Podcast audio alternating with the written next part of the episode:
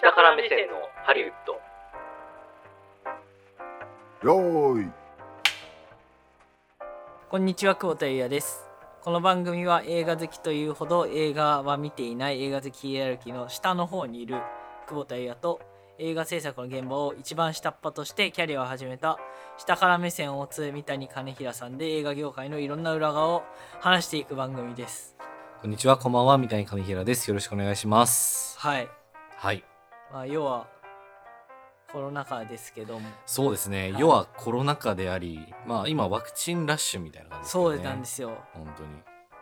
我々もうん。ワクチンラッシュがありがたいことにというかですねそうですよね。ワクチン。ンが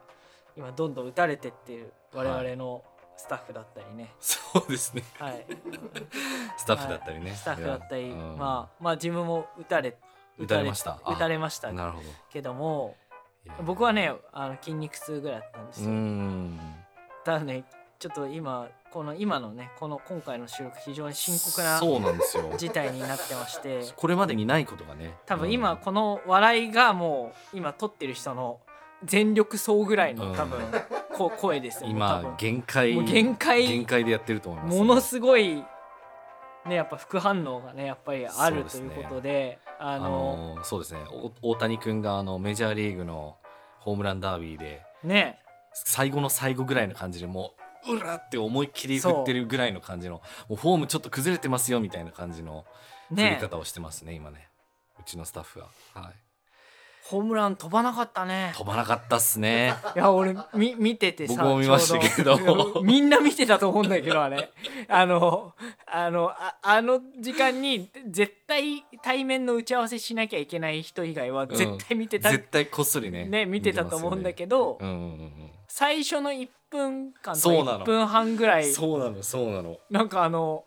助っ人外国人のあの痛烈なあのライト線のヒットみたいなそうそうそうそうそう ねそうねそういうのばっかりだねね当たりは良さそうだったけど、うん、やっぱり緊張するんですかねまああとはまなんか練習しすぎてたんじゃないかなみたいな気もちょっとしてましたけどねなんかあの前の選手たちがこう打ってる間にも練習ね打撃練習してあーてみたいなのがちょっと響いちゃったのかなとか思うんあですなんけかどもう、ねまあこういうのからまあ大体今がいつ頃かっていうのをまあね収録日を逆算していただけるような形かと思うんですけれども今日がはいもうあのホームランダービーですかそうですねははいい、というわけでありがとうございますねあの副反応の尾を引いてるあのディレクターの体力があるうちにねさっさと終わらせようっていう、はいあの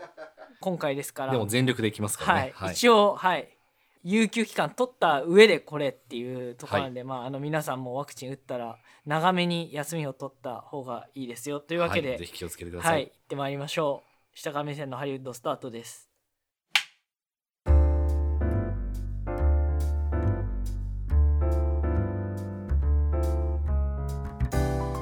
はいはい今日なんですけどはい、見ました映画大好きポンポさんこれはですね見ましたなんかあのーまあ一部で非常に話題、そうですねあのここ数回ちらちらとこう話題には挙げてた部分があったんですけれども、あの僕もそんなに最初その存在自体はすごく知ってたわけじゃなくってあ割とあの前情報が少なめな状態で、まあ、あの友達何人かに勧められて、まあ、見に行ったんですけれどもまあ良かったですね良かったですねみんないいってこれは言いますねうんなんていうのかなやっぱり映画映画の世界ってこんな感じだよ入門みたいな映画なんですよあそれはもう一緒に見に行った人たちも業界関係者の方々いやえっ、とねあのおすすめしてきてくれた人は、まあ、そういう関係者の人だったりしたんですけれども、あのまあ、自分が見に行って、まあ、そんなにこう期待値は高くなくまあなんかあの舞台裏ものぐらいなのかなって感じで見てたらなんか思ってる以上にそのなんていうのかな映画を作ることとか映画の舞台裏とかに対するその愛情とか作り手のその思いの入り方が全く違ったなっていうかもうものすごい入ってんなっていうのをああの感じさせられるようなそういう映画だったんでちょっとびっくりしましたね。まあそれね、うん業界の人が言ってるからまあそうなんです よねすいやいやそうですね久保田さんはまだご覧にはまだなってないですいかね。や僕はね実はうん、先ほどあのコミックの方をねお本当ですか、はいあの見させていただいて、うんうん個人的にはあのこの番組でうんうんあの僕は素人ですから、うんうんうんあの勉強させてもらってる形ですからね。なるほどなるほどないろんなプロデューサーいますよとか、そうであすねこういうとこがあ肝なんだなとかこういうとこ難しいんだなとかっていううんの聞いてたのが、うん、結構要素として入ってるからやそうなんですよっぱ三谷インスタインやっぱ映画業界のに人なん だなってもうなんていうのこそうねそうね 大変失礼なねいやいやいやいやいや大変失礼なあの答え合わせですけ どあここれガチななまあ要はどっちもねあなるほどポンポさんでもこういう描写があってうんね三谷さんからもそういう話があるそうそうそうそうそう両方嘘を言ってるか両方本当のことを言そうですね言ってるしかないんでそうですねまあ、両方本当のことを言ってるし、だからってことは、うんポンポさんの制作に携わってる方々うは、んものすごい取材されてるそうですねってことじゃないたですか多分相これ当綿密に取材とかもしてヒアリングとかいろいろして作ってるんだろうなっていうのは感じるしあのいやそうなんですよだからこれあわよくばねこううちの番組のなんかこう指定読み物みたいな あーのにしてもいいんじゃないかなっていうぐらいあのまあ下張りでねこう55回54回にわたってあの話をしてきたことが割と随所にこう散りばめられてると言いますか、うんうんなんかあこんな話そういえば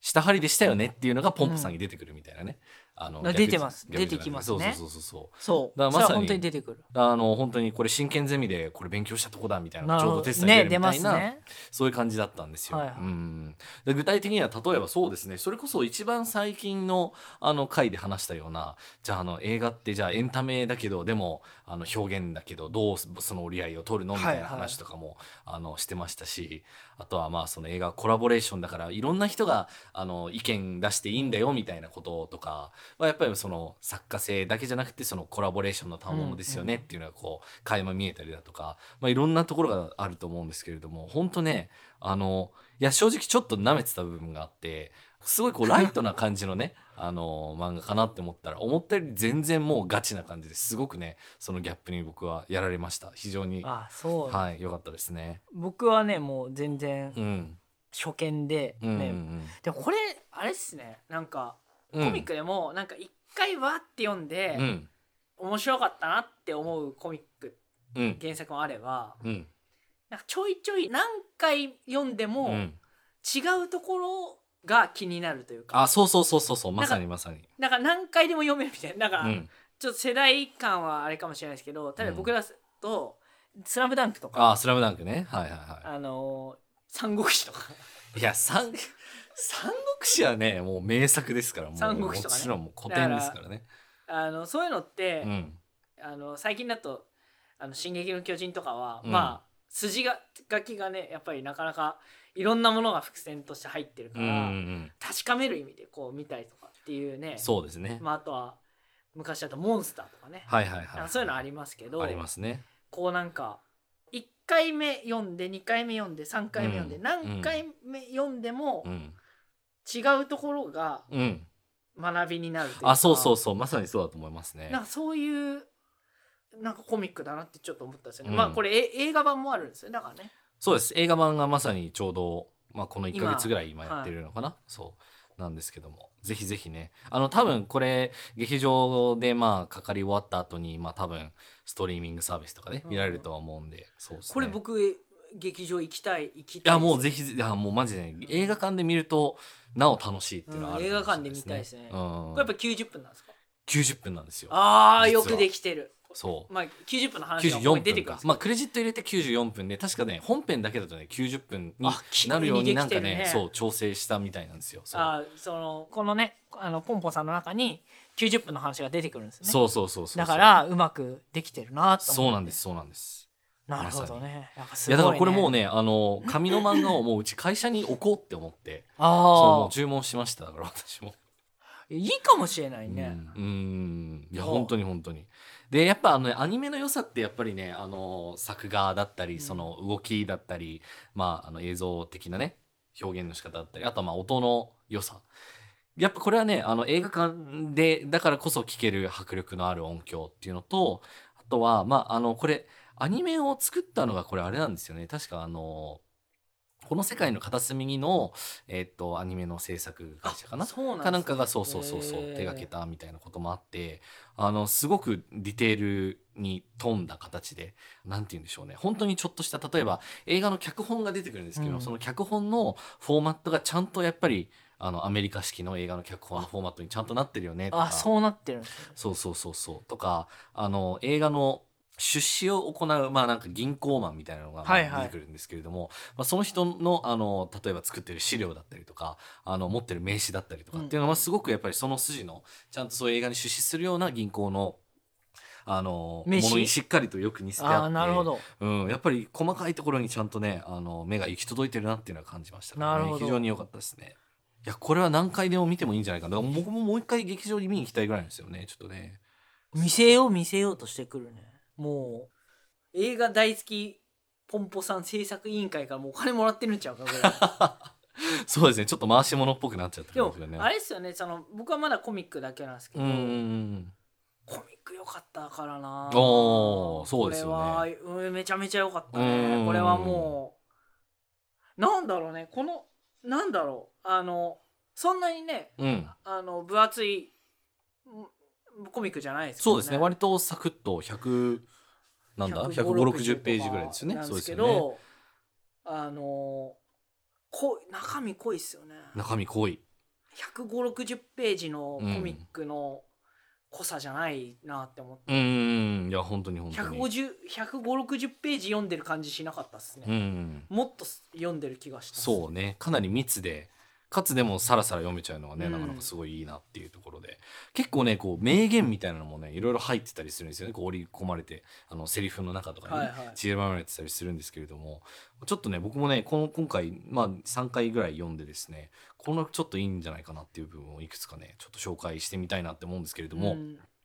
あのまずですねこのポンポさんのおじいさんっていうねあの映画プロ元映画プロデューサーの方でっていう人がいるんですけれどもなぜか知らないけどこの主人公のですねこの冴えない男の子のジーン君のことをですねあのなんかプロレスラーの名前でいつも最初呼ぶっていう、まあちょっと不思議な感じの人ではあるんですけれども彼が言ってるところですごいやっぱす今特に刺さったなって思ったのはプロデューサーの仕事というのは、えー詰まるところ人の見極めじゃっていうところなんですね。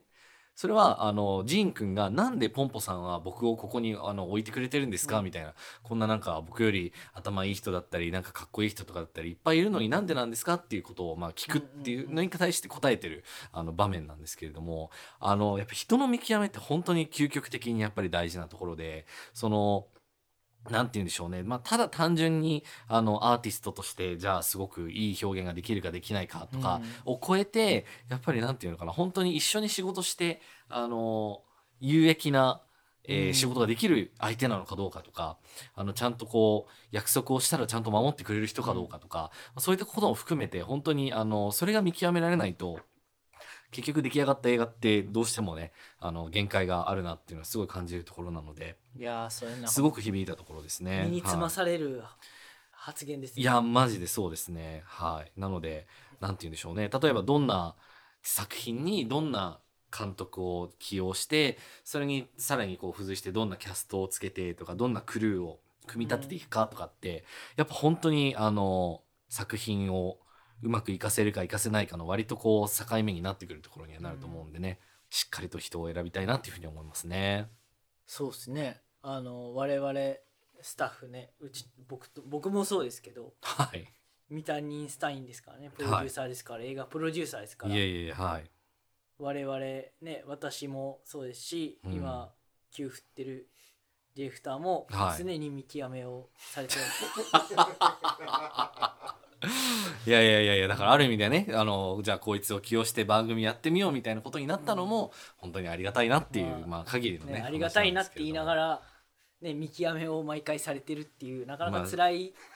そうですね辛い感じですけど、そうですねでもねあの人を見る目で言うと、うん僕は映画の業界にうん思いっきり使ってる人間じゃないんで、うんうんうん他の業界っていうか、まあうん会社もそうですけど、はいはいはいやすごい思ったのは、いうんなんかヒットメーカーの編集者の人って、うん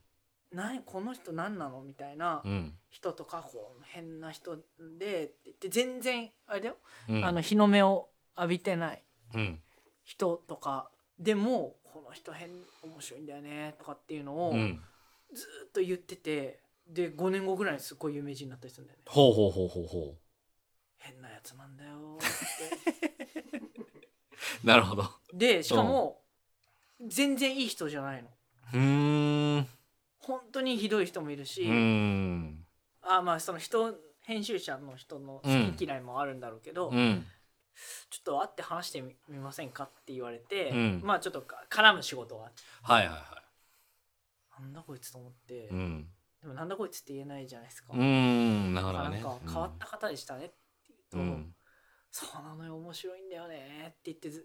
でもねもうな何をするか浮かんでないんだけど、うんでもねいつかなんかなると思うんだよねって言ってへえドーンって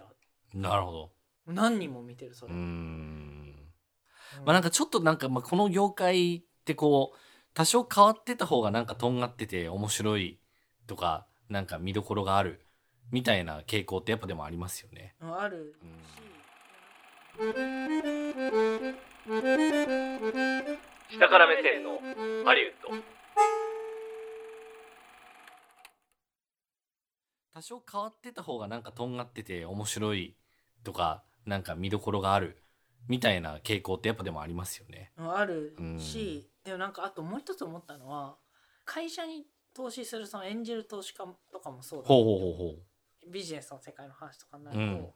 えこの会社に投資するんですかみたう。いうーな、ん。なんでみたいうーな、ん。は話とか最近だともううまくいくべくしてうまくいくだろうなって会社はあ。はもう最初からもうガチガチに固まってるわけですよ。あはあはあはあはもう有名な投資家さんとかたくさん集まっててあ。なるほど。でそれはそれで一つの業界を作ったりするからすごいんだうけーどん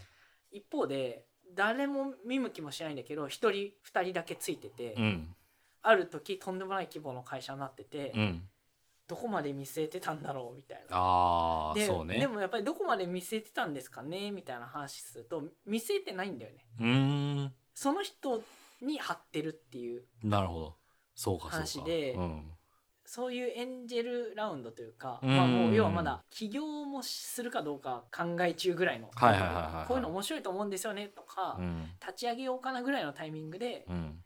じゃあ応援するよみたいうなん時が一番リターンとしてはうん数千倍とかにね、ああ、なりますするよ。そうですよねだ。か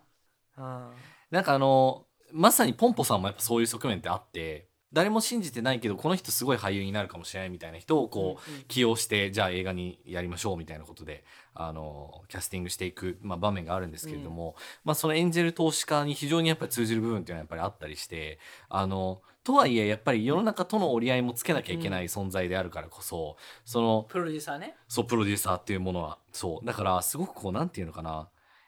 一番、なんていうのか、こう、まともにかつ狂気があるみたいなのっうんて、やっぱすごい大事だなっていうのは感じましたね。あの、だから、ポンポさんそのものの、なんか、プロデューサー像。てか、プロデューサーとしてのポンポさんっていうものが、あの、まあ、実際の人間ではこういう人は多分あんまりいないんでしょうけれども、あの、いたとしたら、これはまあ、一つの、すごく、なんていうのかな、あの、素敵なあり方だなっていうのは、ふうにすごい思いますね。うん。で、まあ、僕も個人的にあの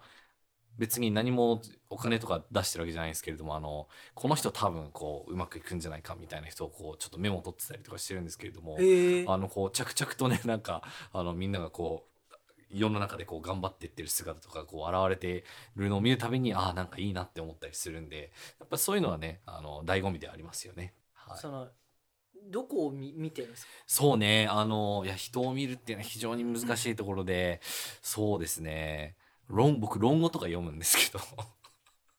あの、急に急に急になんか教養人 い教やいや養人的ないやいやいやいなやんいや。かいや、すごいおも、いや、論語でたまにいいこと言ってんなっていう時あるんですけど、あの、なんか人を見るっていうのはなんか3つの段階があって、みたいな。一つは、えっ、と、まあ、あの、視覚の視っていう形の、示す辺にみ見るって書いて、はいはい見るっていう。これはまあなんか表向きの表面で見えてることをうん見るっていうことで、でもう次はまあ観察の観っていう字で見るはいはいはいっていうところで、まあその人がえっ、と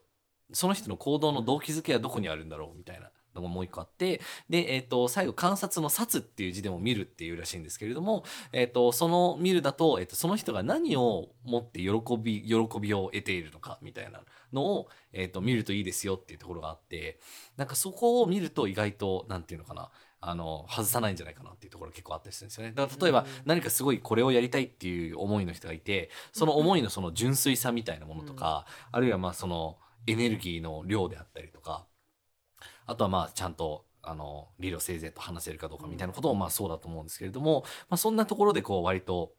あこの人だったらもしかしたらこういう企画に向くかなとか、こういう話があったら振りたいなとかっていうのはすごい、あの、いろいろ頭の中で考えたりしますね。うん。おーそうなんだそう。あと、例えば、あの、卑近な例でいくと、今年、実はうちの会社で一人、あの、採用を、まあ、したんですけれども、うん人を。この人、絶対うちでうまくいくだろうなって思って、まあ、すごい、こう、あの、一生懸命アプローチして、まあ、話をしたら入ってくれたことになったんですけど、へーやっぱ案の定、あの、入って半年ですね。もう、めちゃくちゃもう、バッチリ活躍してくれてて、あ、本当よかったなっていう思いに、まあ、浸るのとともにですね、あ、自分は見る目あったなっていう、我ながら手前味噌ながら思ったりしたことがありますね。いや、はい俺それ教えてほし いわいやそのこの人バッチリでしょみたいな、うん。全然バッチリじゃないそうね、だから場合によってはその、あの、表面を作るのが上手い人とかいたりするんで、うんそこをいかにこう、あれですよね、見極めるかっていうか。そうだからどこうんどこ見るのかなと思ってそうですね。いやでもなんか薄っぺらい人って薄っぺらいじゃないですか、なんか言ってることとか、あの、ものの判断基準とかが、例えばなんか、なんていうのかな、こう、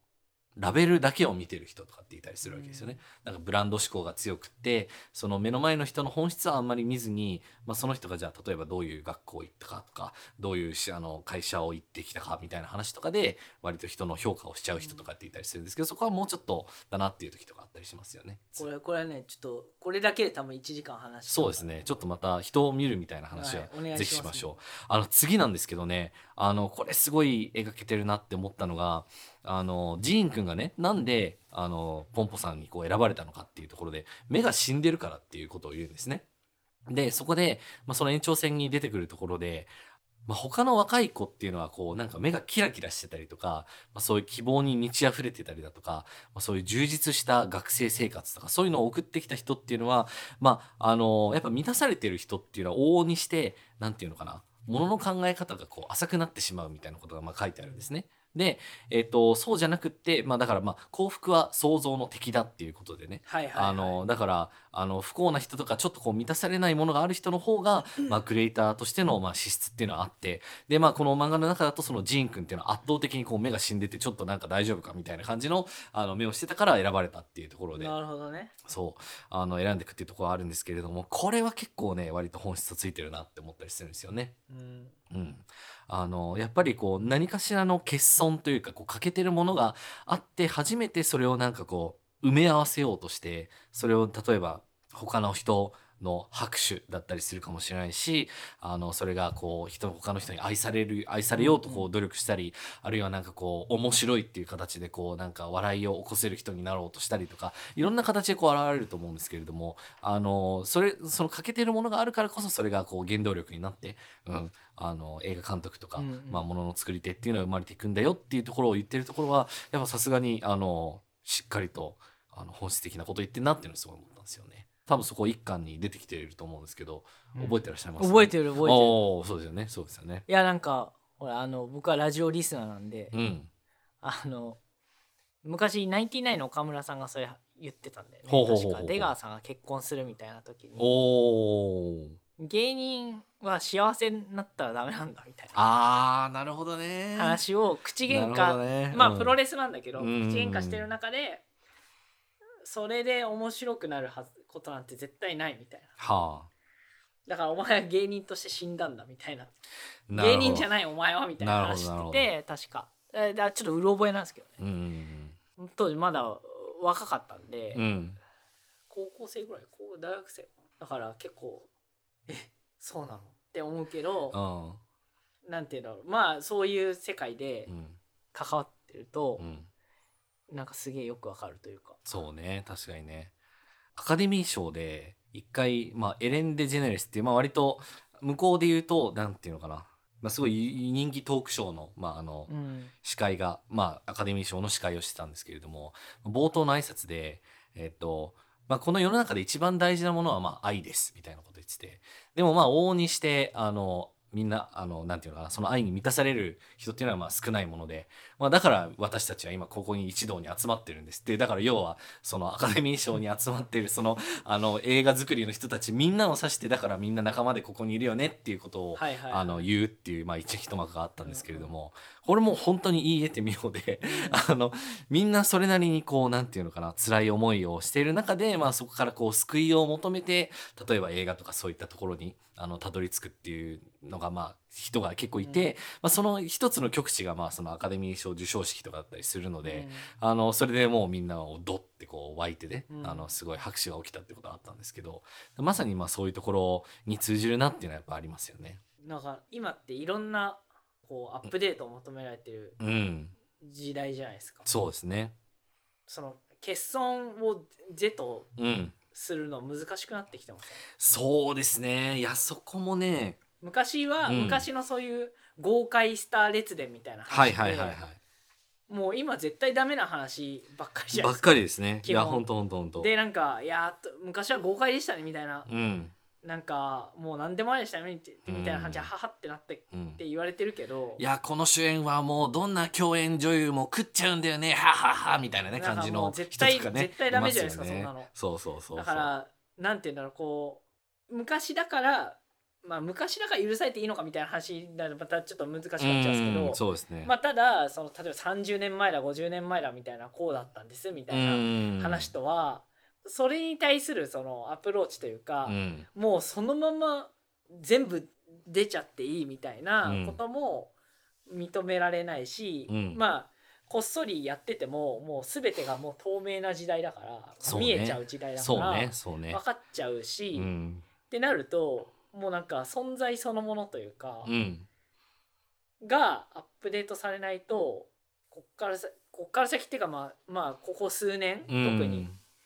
からもう先って結構やっていけないんじゃないかなって思って確かにね確かにねでこれ実はあの今回実は選んだ3点目にちょっと通じる部分だったありすそうるなんでんですすけどか実はおーそうあのこれまたあのポンポさんのおじいちゃんのペーターゼンさんっていう人がですねあの言ってるところで映画監督なんて人間として全部間違っていてもいい映画を撮れるという一点において正しければそれでいいんじゃっていうことを言ってるわけですね。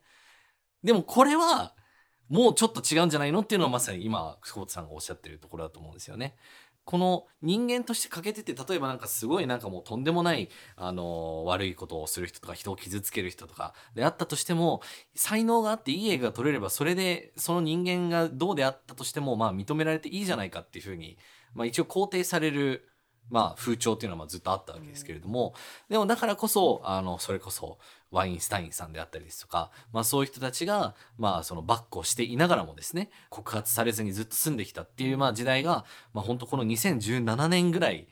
までだったと思うんですよ。うんそうでこれが初めてもう本当にもういやダメなものはダメでしょってなったのがそのワインスタインを告発するみたいな事件からまあ始まった一連の MeToo 運動であり何でありっていうところで、まあ、それがだんだんこう日本の社会でもちょっとずつこうなんか浸透してきてるなっていう感じがするんですけれども、あの今はだからまさにその欠損をまあなんていうのかなその現実世界でなんか悪いことをすることによって補うんじゃなくってやっぱりそのあくまで表現っていう形でこう昇華させつつまああの人としてのその落ち着きを取り戻すことができたらいいんじゃないかなっていうのはすごい思うところでありますね。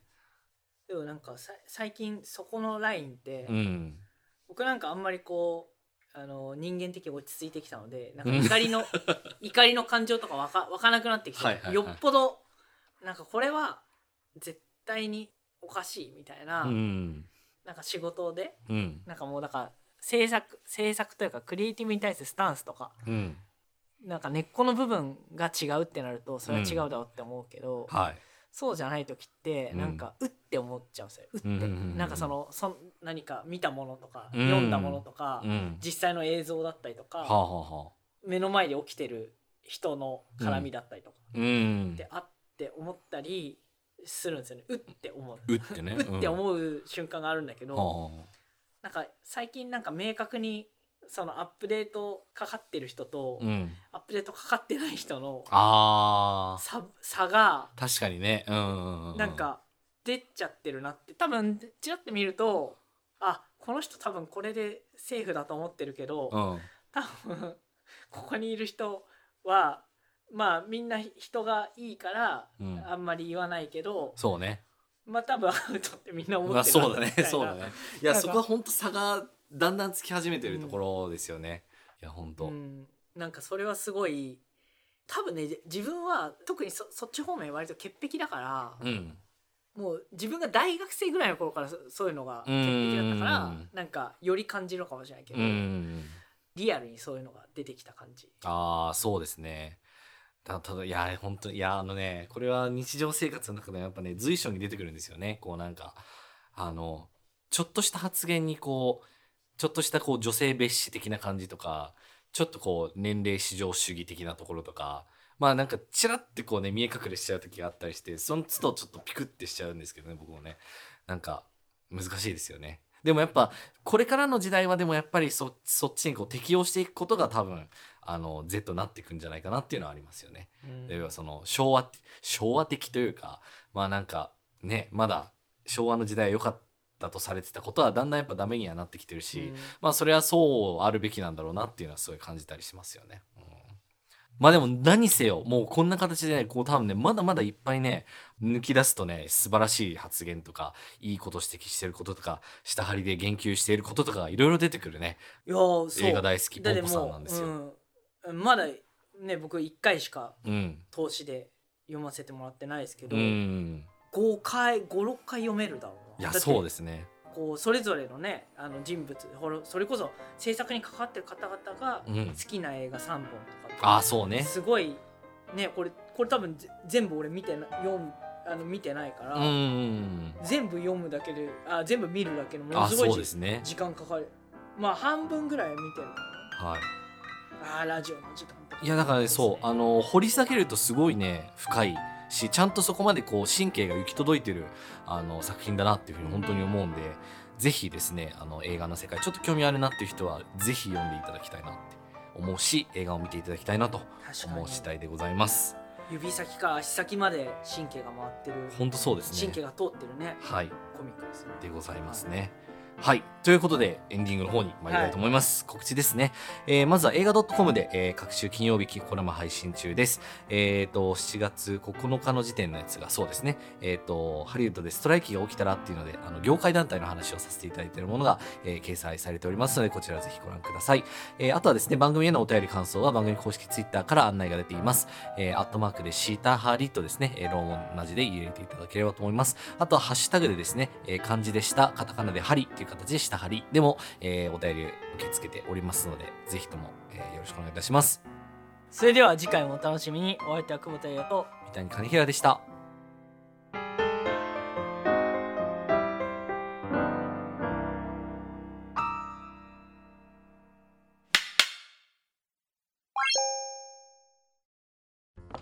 いらっしゃいませマスター今日のおすすめを本日のおすすめはオーディオブックドット JP の聞き放題プラン月額750円でビジネス書小説対象作品のオーディオブックが聞き放題でございます通勤時間やちょっとした隙間時間に人気作品が聞けるなんてマスターありがとうおっとお題は結構え聞き放題プランは初月無料でお試しいただけますなんて太っ腹なんだまた来ますえーとこれもいいなオーディオブック聞くならオーディオブックドット JP